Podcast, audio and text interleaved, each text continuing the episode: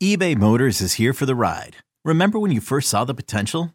And then through some elbow grease, fresh installs, and a whole lot of love, you transformed 100,000 miles and a body full of rust into a drive that's all your own. Look to your left, look to your right. It's official. No one's got a ride like this. There's nothing else that sounds like, feels like, or looks like the set of wheels in your garage. With over 122 million parts, you can make sure your number one ride or die stays running smoothly. So there's no limit to how far you can take it. Brake kits, turbochargers, engines, exhaust kits, roof racks, LED headlights, bumpers, whatever your baby needs, eBay Motors has it. And with eBay Guaranteed Fit, it's guaranteed to fit your ride the first time, every time, or your money back. Plus, at these prices, well, you're burning rubber, not cash. Keep your ride or die alive at ebaymotors.com. Eligible items only. Exclusions apply.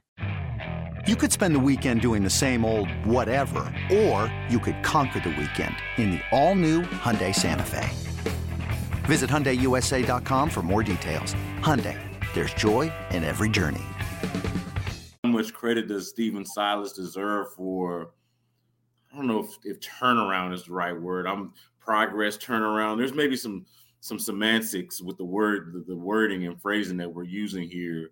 But you know it wasn't that long ago where we were asking the question i was asking the question and we were both kind of making the point of you know how long does stephen silas keep this job or, or his days numbered?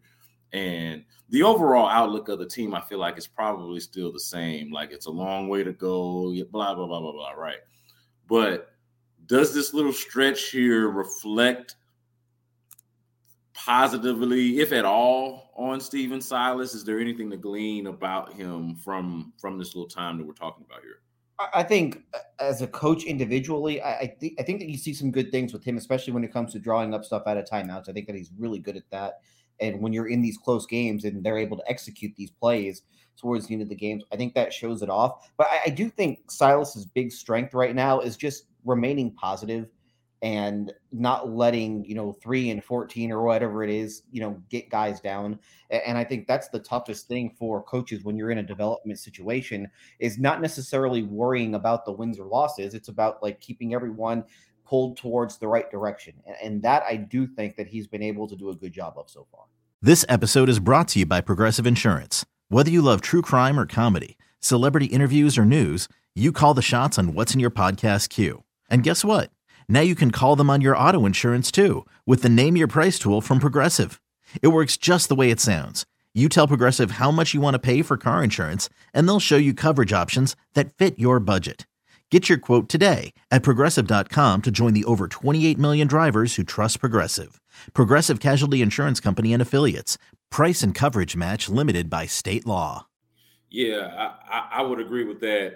Really, to, to a to a point, to a man, everything that you just said about, you know, how he is able to draw up plays. And I mean, honestly, like these last few seasons, man, like Stephen Silas, I know it's been really hard to evaluate him. And I know that a lot of fans have lost, long lost patience with Stephen Silas.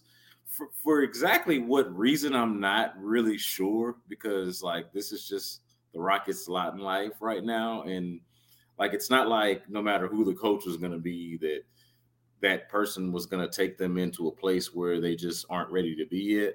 So it, it's always been a little bit peculiar to me that he, uh, and, maybe it's just a, a, way for a lot of people who are emotional about the team to to voice their frustration and to, and to fixate on something that they feel like needs to change. But I don't know. I I've been uh, in, some ways uh, happy for for for, for Silas, uh, given that the the younger players are playing better, and that you know it's there haven't been a lot of bright spots. I guess is the point. You mentioned the what was it the seven game winning streak from last year, and you know there were there was like a moment. There were some moments, I guess, in 2020, but there have not been a lot. Is the point that I'm making? There have not been a lot of positive moments to to cling to, and and this feels like like I don't know how much. I don't think it necessarily saves his job or anything. I don't know how long it keeps him on the job or anything like that. If it has like any kind of tangible impact,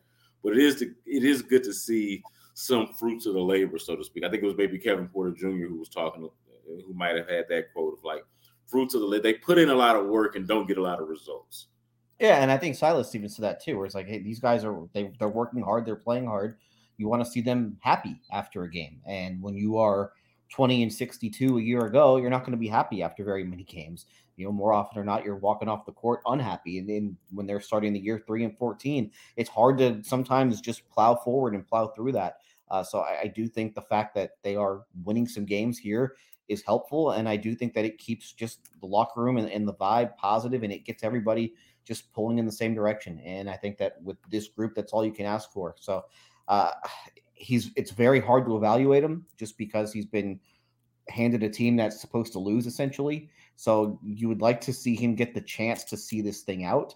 I don't know if he'll have that opportunity, but it's somewhat similar to to Brett Brown in, Philadelphia. And you know, Brett Brown took over that team when just right at the start of the process, and he was at least able to see that thing through and you know get to the playoffs. A couple, you know, I think they went on what three playoff runs under Brett Brown. So I do think that it would be great if Silas had that same sort of opportunity. We'll see how patient they actually are.